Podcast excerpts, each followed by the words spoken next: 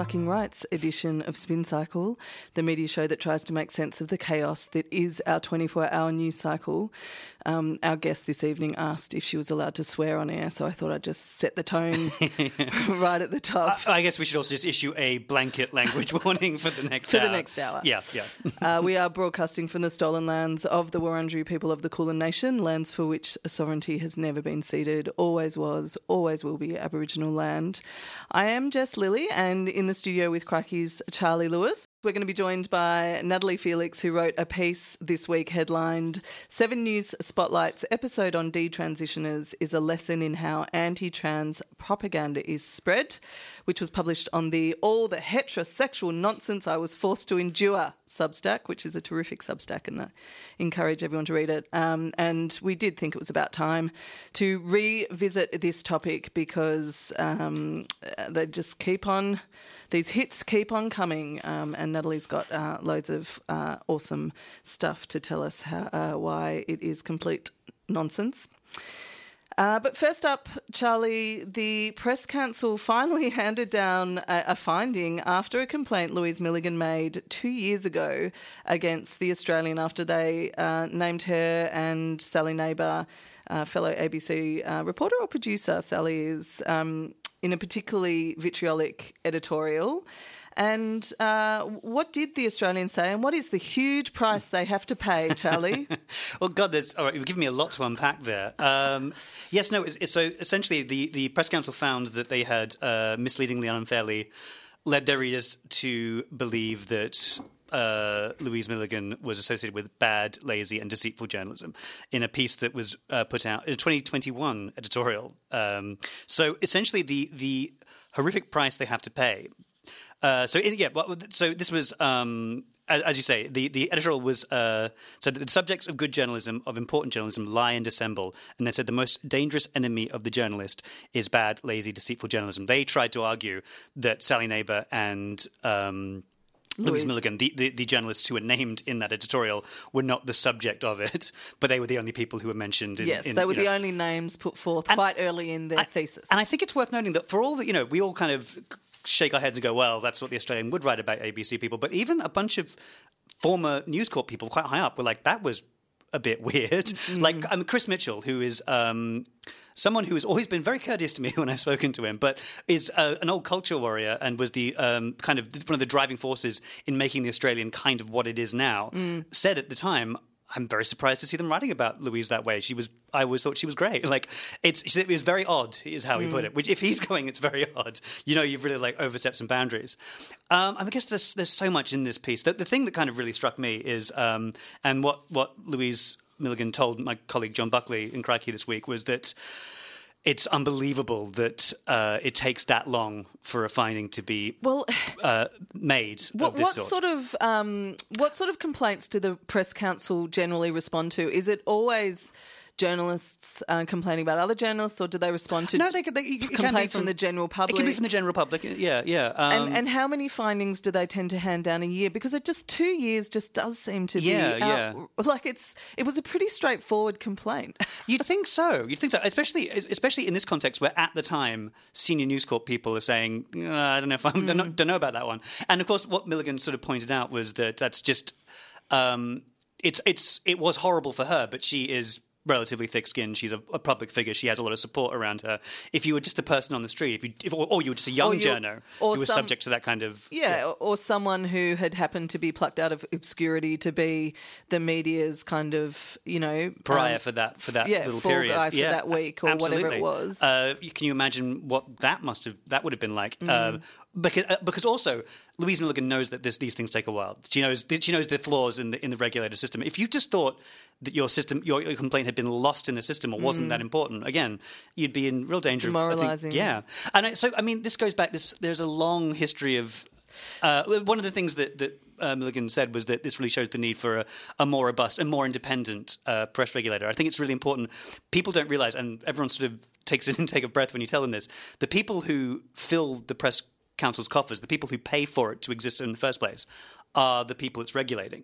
Mm. Uh, it's only paid. You, you you are only covered by the press council if you choose as a publication to become a member and give them money. So if the Australian wasn't a member, they wouldn't listen to a, they wouldn't respond to a complaint against the Australian. Uh, no, they wouldn't be. Reg- they would, the, the, well, the, the, the, the press council would have no uh, jurisdiction to to ask them to do anything. So, oh, and you asked me before what terrible terrible price will the Australian have to pay for this? They have to publish the adjudication at, at, at, at an equivalent level of. Um, uh, prominence as the original piece was. So there's no fine or No, they have no power to to put forward any fines, and also the, uh, so, So the- it's the bad press. That's all they get, basically, Yeah, because yeah, it has yeah, yeah. been, you know, And- and it has been covered by, you know, various parts of the press this Sure, week. So sure. that's it. That's that's And two so that- years later. That's yeah, what you get. That's, and that's the calculus that, that they were. I mean, and, and there's a long history with this stuff. I mean, the, the the the press council from time to time, and it's particularly true of the Australian, but but but all all publications. But the, the West Australian in 2012 simply revoked their membership. They just left. They walked out, so they're no longer covered. So you can't complain about the, or if you but the, complain the about press council can't do anything about about that little ridiculous little, situation. So really, for journalists, if they don't want to pursue defamation, Yeah, yeah, yeah. against another, you know, which which as Which, we, on, a principle level, you, you could argue. I mean, I, I unless I was accused of some horrific crime I hadn't committed, I would never sue another journalist. I just that's not how I would. Um, I, I'm, I'm in trouble now that I've said that. Well, not only does it take But- two but it's a years, it costs you a huge amount Yeah, of exactly, exactly. It's a, it's a matter of principle on, on a Mm. lot of levels. Um, uh, if I'm going to argue against it in print, I should probably try and live up to those those sorts of um, uh, live up to that. But but like the, so the other thing is is that. Uh, a, a publication can simply pointedly, if they think it's not a fair adjudication, and both News Corp and uh, now Nine, former Fairfax papers, have in the past simply refused to publish those adjudications. Oh. And again, there's, there's there's no there's no recourse there. There's nothing that the press council can really do. a Um, have, they, have, they have well, they have been beefing up their their um their rules a little bit. Like you can't just in 2012 when the West Australian left, I think it was like they just announced it and they were gone. Now you can't stop paying your fees for like another. You've got to like give them four years notice before you can leave. So there's that's you know, and there's there's a few more things about like the guideline. They've, they've, got more now guidelines about say things like domestic violence or suicide reporting. I mean, we all we're kind of aware of that, and that's that has I think had concrete and improvements in the way that the mainstream media deals with these things. But it's still it's still uh, yeah, it, it, it is a hamstrung organization in terms of the fact that it uh, relies on. It's like if you were the police. But you could only the only funding the police got was from the mafia. you, you know, there'd be some issues, and, and we've seen, you know, we've seen. You could arguably say that's happened sometimes in history, but um, yeah, so it does show that there's like there's a long history of kind of, of of issues with the press council, and this has kind of raked them all to the the. Um, Does it do anything else? What else? What is the point of the press council? well, I, I think we've, we've pretty much covered it. but also, great. like, I mean, there was a period in like 2014 when the Australian didn't just decide to uh, refuse to publish adjudications. It decided to go on a bit of a vendetta against the then chairman, Julian Disney, and, and, Oh, good. and wrote about 20 pieces about him over a couple of weeks, uh, and basically, you know, accusing him of all manner of conflicts of interests, of poor, uh, you know, uh, poor performance in the role, and things like that. So. The, the the power really is all with the publications with these things. this country. let's let's move on to a, a, an even more bleak and dismal topic playing out in the media at the moment. Triple ah! Last week, I think it was on Sunday, Channel 7 News ran a spotlight program that seemed lifted directly from the anti trans propaganda playbook. It was titled Detransitioning and heavily promoted as, and I'm going to do the voice, the most controversial spotlight story this year. Writer, activist, and critic Natalie Feliks responded with a piece that was subheaded with a quote from one reaction to the show, and I quote, I fucking despise you, Channel 7, and what you have done to trans people in this country. Natalie joins us now to expand on this thesis. Welcome to the Triple R studio, Natalie. Hello. It's great to be here. For anyone who missed this low point in television journalism in this country, can you give us an overview of this um, this story, the spotlight story? Oh God. Um, the thing that like really got me about it was like um, the ABC recently did like a lot of you know other like questionable like news stories on you know trans topics, especially when talking about trans kids, and um, they always try to like provide a semblance of balance, Mm. which is like basically saying that like you know, one one you know half says like oh we should give trans kids healthcare, and the other half says no we shouldn't. We should just let them die. Um, so that was the ABC, and Yeah, that Chuck- was a, that was a Four Corners episode Yeah. uh, presented by Patricia Cas- Karvelas earlier this year that did just that. And y there were trans um, stories on it. Uh, Yeah. Trans kids were represented, but then when it did, s- But then the- we when- also have to hear what the hate group thinks. exactly. Yeah. And when the pendulum swung, it just became very difficult to Yeah. watch. Yeah. this was a different kettle. This was a different one in the fact that it didn't even try to seem balanced. It was just Well, the I- title gives it away a little bit. yeah, yeah, no, it was literally like I I was expecting it to be like a bit more measured because I know that traditionally in Australia, um, the public is very much like in support of trans rights and everything like every poll that equality australia or whoever else has done has said like they think that trans people deserve rights. They think that trans people deserve too much discrimination. So i was expecting it to be like a lot more measured mm. and make it more palatable to the australian audience but it looked like it was straight out of fox news. Mm. Like it literally was that bad. It was really daunting for like me to watch. And i'm like you know this is like white noise to me. Like a lot of i get a lot of you know anti-trans attention on twitter and places like that. But like this really struck me as like so vicious and relentless in how hard it was pushing a really toxic and just false narrative. Um it do you want me to go Yeah, through? yeah, yeah. um it featured um three like um people who uh, detransitioners who are people who like have transitioned um, and identified as a gender that uh, they're not assigned to, um, and then go back and revert back to their assigned gender. Um, all of whom um, are known in anti-trans circles, shall we say? Because traditionally, like detransitioners tend to remain part of the queer community, but these are people who have not done that. They have decided to like push a anti-trans narrative. Um, yeah, sorry, you go. No, I was gonna. I was gonna ask um, with with that with those three stories, and you're saying that they they are well known to the trans community. Was there any effort made to have a, a trans voice represented? No.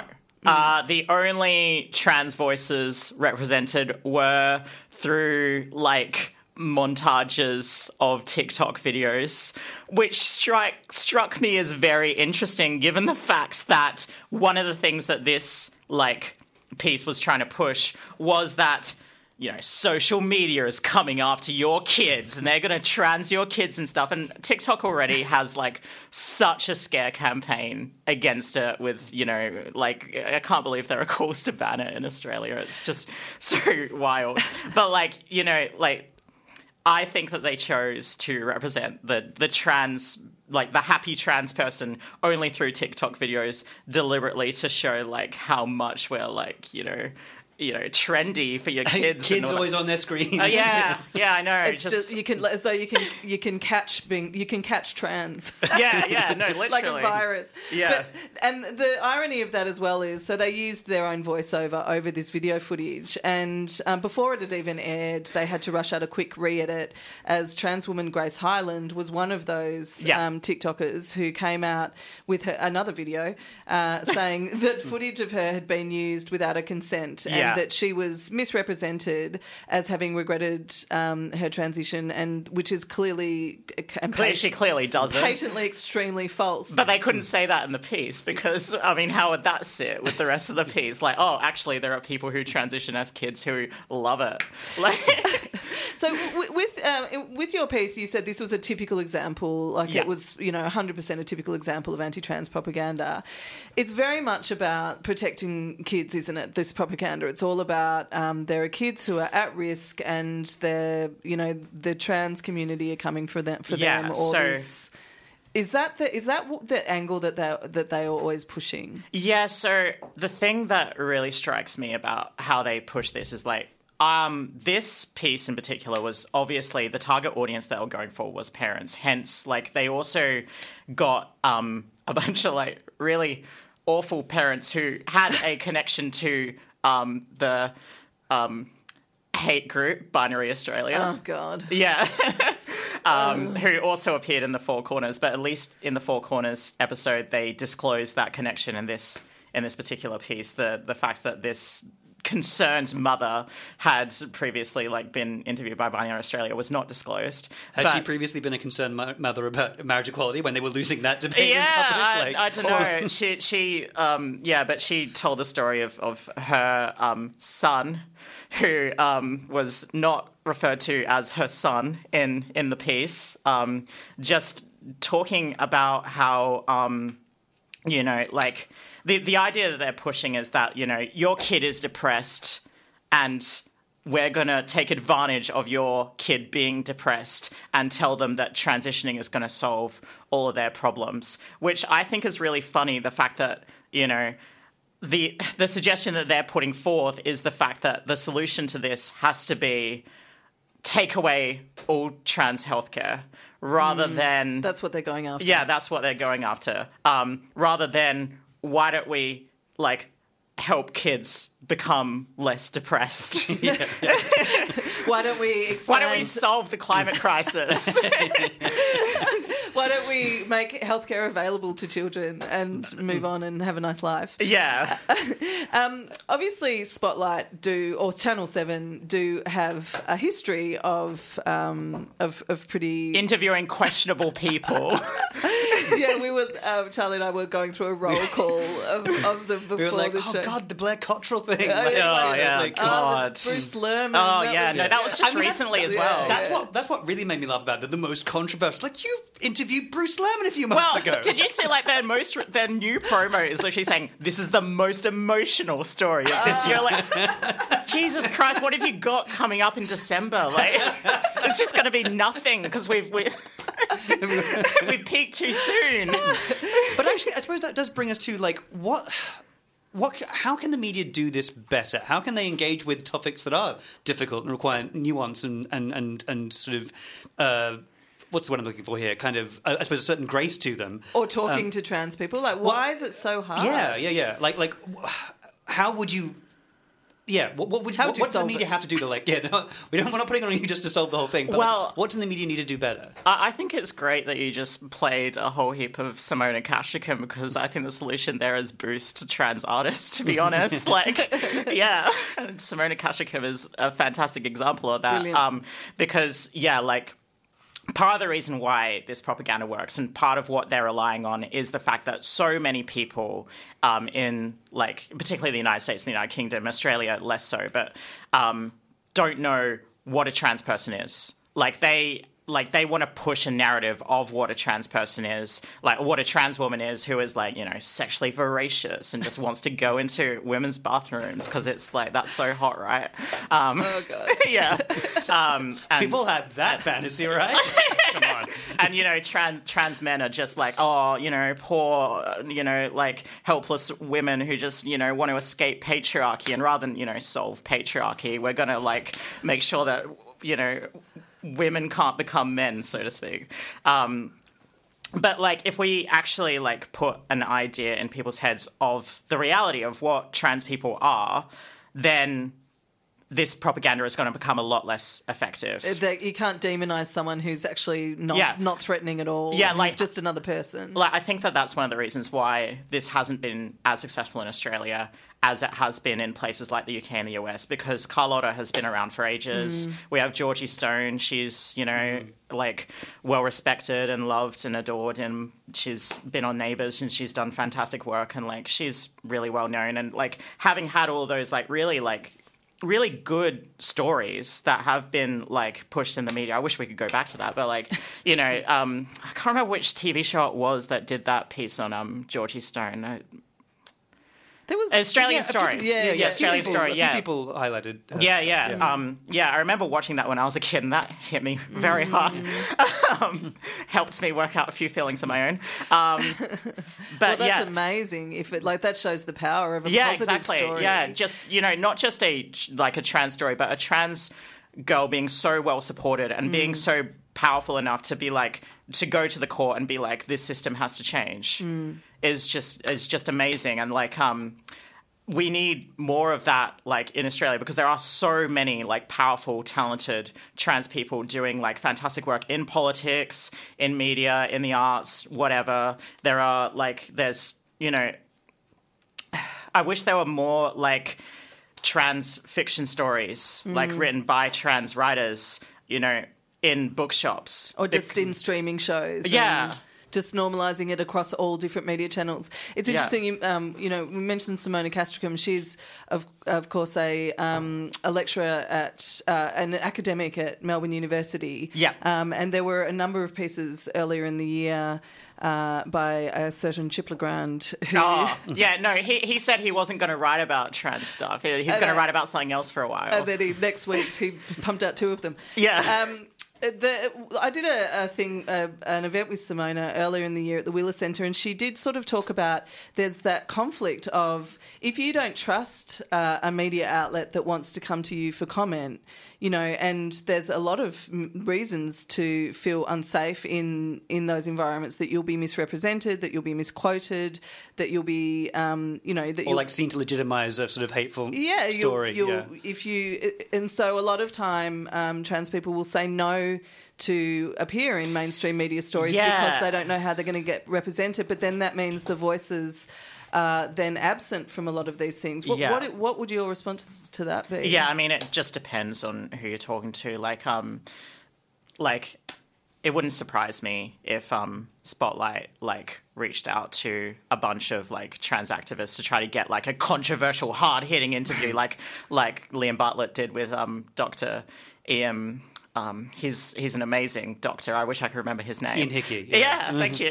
yeah, no, shout out to him like for appearing on that. Yeah. That was really really brave to stick up for the trans kids who um And the Yeah. way he did it so forcefully, too, Yeah. just tore shreds. Refused That- to Yeah. be bullied. I yeah. loved that anger because Yeah. it was it, it, what it said was like, "What are you doing?" Yeah, it was just calling calling the um, interviewer out on his bullshit straight up, and that's just incredible. Just being like, "How dare you not include happy stories?" Which are the vast majority. Like, just for like context, like the number of people who regret going through like medical transition is so low, much lower than equivalent medical procedures. So more people. There was a study done in the states, and more um, more people, like by a country mile, regret um, knee surgery yeah, uh, and other very sort of minor uh, joint surgeries. Yeah, interesting how those statistics didn't appear in the piece. You would have thought, like, you can just do a simple Google and figure that out, and yet, you know, What a great experience, infographic. Experienced investigative journalist Liam Bartlett somehow missed that one. I'm sure that he's going to make a very swift He'll correction. Be, he'll be kicking himself, Yeah. I tell you. Kicking himself. Well, yeah, it's something like way. It's well under two or one percent, isn't it, of Yeah. people who regret transitioning? Yeah, and often that is because of social pressure. Mm. Like I know quite a few detransitioners myself. There are people who just decide it's not for them, and that's mm. totally fair. Mm. Um, but usually it's because oh, I'm living in frickin' Alabama or Yeah. Florida. And this is just not safe for me. Yeah. Which is so sad. Yeah. And if anything, that's the story Yeah. that we should be focusing on, not, oh, TikTok is brainwashing children. Yeah, a hundred percent, a hundred percent. And what are the um, some of the real world kind of outcomes of shows like this? I did read a post um, from someone. Uh, on Reddit saying, Thanks for nothing, Channel 7. I have a daughter in her very late Oh. teens who started God, it broke my transitioning. heart. I know, after she turned 18. Anyway, I won't read the whole to- to- uh, post, but after that Spotlight episode aired, she went to her class at TAFE. It came up as a topic of conversation, and basically, she ended up in a situation where it was her voice um, against an entire pylon from her uh, TAFE class, including the teacher, and she decided not to go back to TAFE. And that's just one very small story. Um, so the, there are real world impacts. Yeah, they, yeah, what there does it- absolutely are. What, Um, what does it do to watch something like this or see this conversation play out in the media for vulnerable young people who this show is ostensibly so concerned for? Yeah. Um, I mean, that's why I'm really glad that we have like, you know, outlets like this where we can like talk about it and try to like say, you know, like it's not that bad, fortunately. Um, and we need like other methods through which we can actually sell the truth about what the trans experience is to people who like the thing is, is that I do think that most people who watch this are well meaning and I think that Channel 7 know that too, which is one of the reasons why they like decided to push their really intense transphobic propaganda like saying things like, you know, I don't I can't even count how many times in that piece they said the same thing like, you know, it's just not possible for humans to change sex, which I'm sorry, it's just not true. Um I like, you know, I dread to think about like the effects that like we don't even know about like what that piece did. Because I know like I was just saying earlier that like as someone who is quite familiar with like all this propaganda that piece really did impact me and mm. caused me to be quite depressed for the next day or so after I watched it. And mm. like writing the article that I did was like really difficult. But like I would try to focus less on that and more trying to find solutions about what we can do. Because the reality mm. is that um, trans people are the social pariah of the you know the far right at the moment. Yeah. and like this isn't anything new from like Channel Seven. Like I don't know if um most people remember, but like I remember when I was growing up.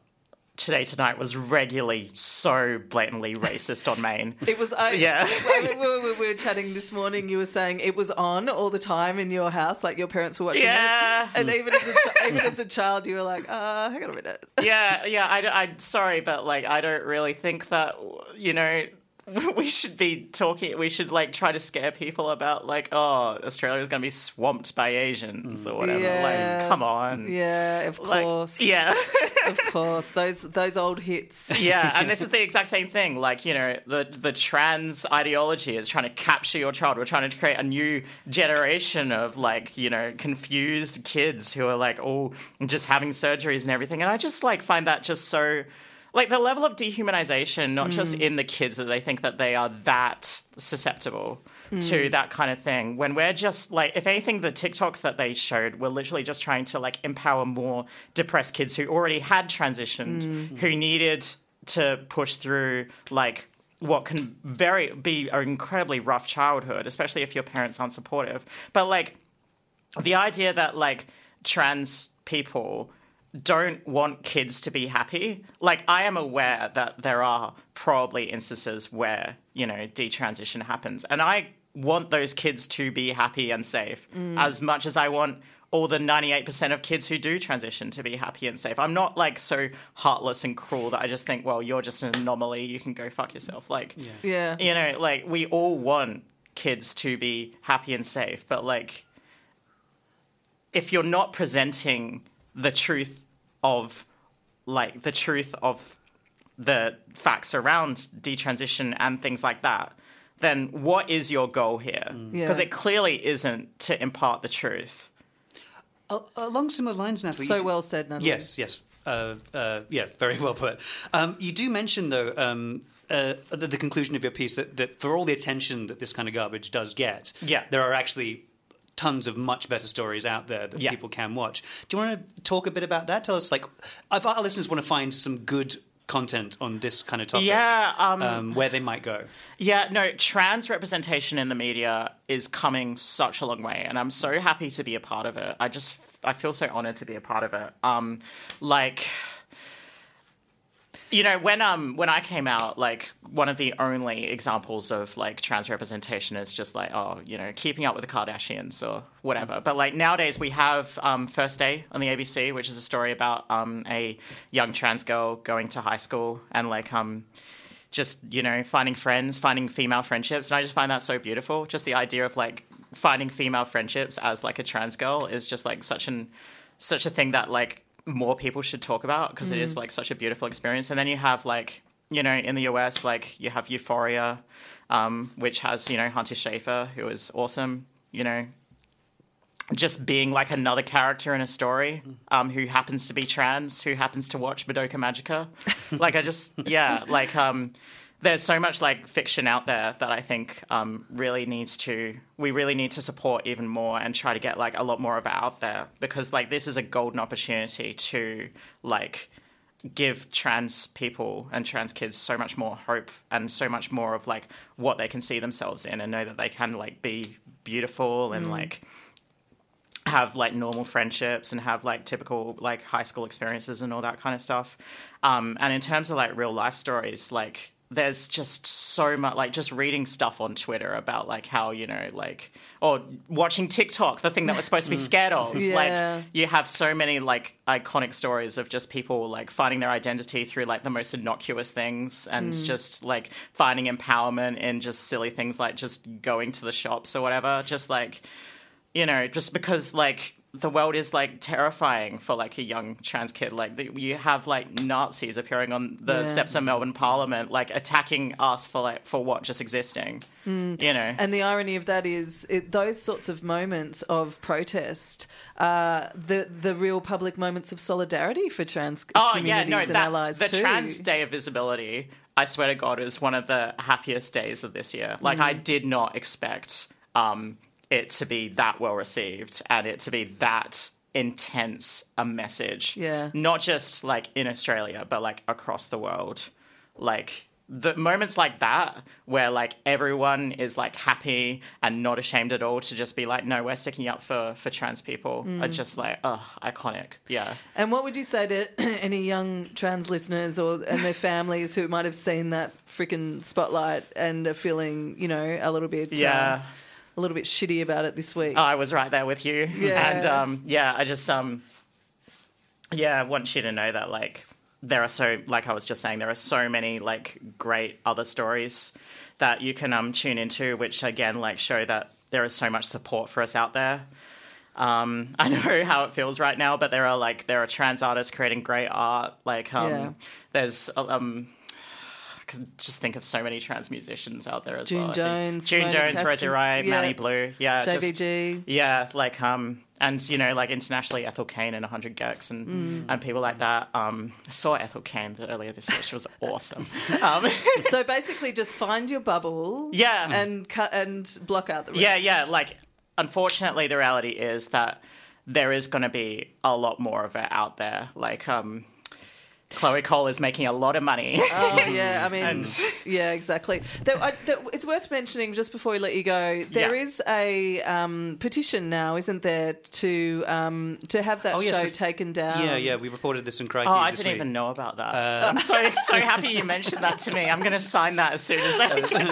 Uh, yeah, a, a Fremantle-based musician uh, called uh, St South. Um, Yeah. put it out. Uh, yeah, uh, So I think um, there's about thirty thousand. yeah, yeah. It's it's, now. it's it's it's it's been good. Yeah, um, but their their some of their images were also used without their permission, and that's what the Right, yeah. impetus was. No, yeah. there were so many Yeah. like, Yeah, yeah, people yeah. who are used without their permission. And it's just so like again, like the the audacity and the and the recklessness and just the the the entitlement, I guess is the better word, to just over all these images and stories. It's just like you're clearly not about safeguarding anyone. I know.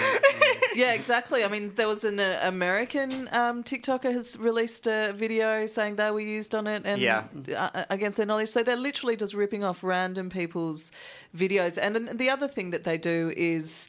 I always age them down. There's a oh, lot Oh, of yeah. people, you know, who might transition in their in their twenties, and they always age them down, call them children as well. It's Right. just so Yeah, yeah. insidious. Mm.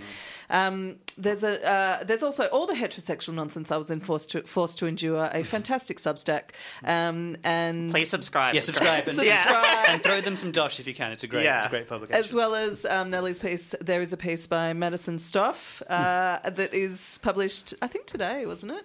Um, there's a, and it's titled "There's a Reason Shows like Channel Seven Spotlight artificially overrepresent detransitioners in the media to undermine the existence of trans healthcare." Um, s- a really good trans journalist who I'd like to um, draw everyone's attention to is Erin Reed, who is American, um, and she um, was made aware of this piece. Like that's how insidious and bad it was. That it was getting attention from America, um, and she put all the facts on um, detransitioners and. Um, she did a lot of amazing work on making sure that people knew the facts and also knew what to do if you felt really overwhelmed by all of that. And um, yeah, the other thing I guess that everyone needs to remember who was impacted by that story was the truth is on our side, and there's nothing that anyone from Channel Seven or whoever else can do about that. We've been talking to Natalie Feliks in the studio. Thank you so much for coming in, Natalie. It's been such a great conversation. And you can read her piece, a Seven News Spotlights episode on detransitioners is a lesson in how anti trans propaganda is spread on that Substack. We'll name it again all the heterosexual nonsense I was forced to endure.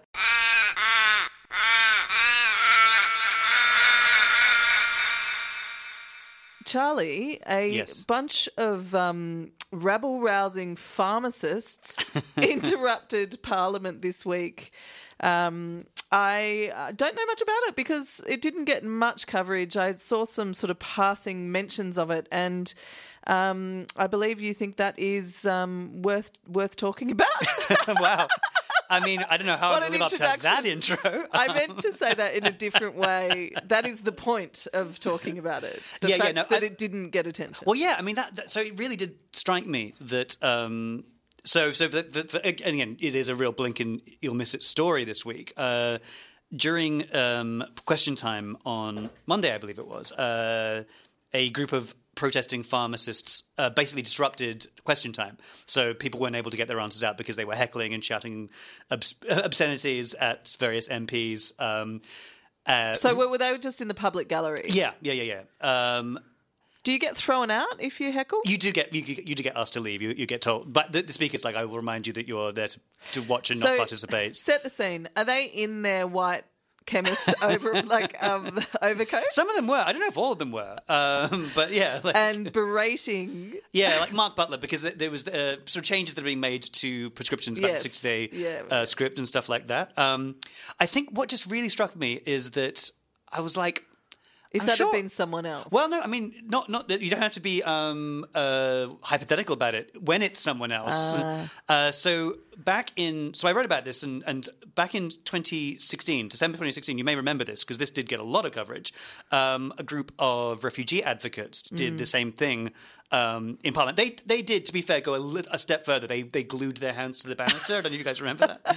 Um, I love a I love a good hand gluing. yeah, yeah, yeah. Democracy was in the sticky hands of the, the refugee movement, um, and you sh- you you could not get away from that for a couple of days. The um The not, outrage. not only not only from uh, the media, but also the political class. Really, Mm. you know. So uh, Is it disrespecting Parliament? yeah, or- yeah. So um, the uh, Senator James McGrath, who's a bit of a uh, culture warrior, used to work for Boris Johnson actually back in the day, uh, who's an LNP senator now. Um, he said that the, these grubs should be made to pay for those damages and have the book thrown at them. Uh, Chris Pyne said it was the worst thing that had happened in uh, Parliament for like the last twenty years. Right. Um, since and he made a point of saying since those unionists rioted in '96. Um, but also, uh, Dennis Shanahan in the Australian wrote about how uh, such behaviour has like fascist roots, and that the Oh forced suspension God. of Parliament is a premeditated, pre- premeditated, a risk to the public, and des- designed to maximise the attention while threatening and bullying MPs. The shouting down of dem- democratically elected MPs by a noisy minority has a dark history and fascist roots. Um, Greg Sheridan um, wrote that uh, it was a, a childish and undemocratic, undemocratic um, demonstration. Um, the invasions of Parliament are bad for democracy, and they should be unreservedly condemned by all Democrats. So this is like So- it's affecting the very roots of democracy to disrupt question time when it's groups that are advocating on behalf of refugee. Um, yeah, uh, but so and they they had it also parasailed again on abseiled sorry down the the side of the building and stuff, which is like a pretty mild form of disruption. But anyway, um, but in this case, like you have not only do you have like one 300 word story in the Oz. And then a couple of, and some coverage in the nine papers as well, but like, pr- but, but fairly, fairly modest. Yeah. Um, in this case, when they started yelling, the the members of the opposition of the coalition were pointing to them and geeing them up and encouraging them.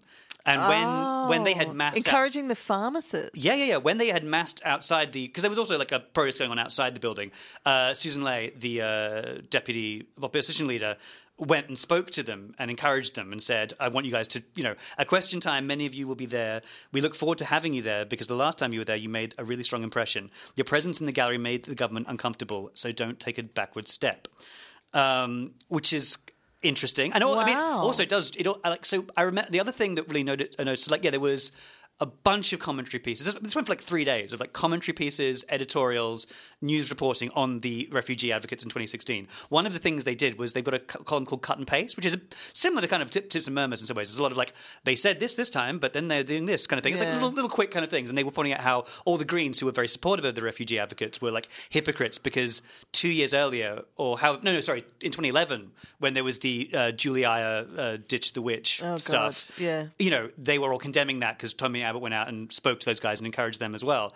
So it's just really interesting the different coverage that different voices get in this well, country. It's, And- also interesting talking. Well, oh, sorry, you finished because Oh, I'm going to well, move somewhere else. All I was going to say is that the, the I mean, and uh, the, the it's particularly stark in this case because if you if you look at the like absolute pearl clutching and hand wringing that happened about refugee advocates who have on any level kind of n- mostly failed to shift the dial of policy very much in the last Mm. 20 years. I don't think and I mean, there's been there's been some successes, but but largely it's been a it's been a losing battle.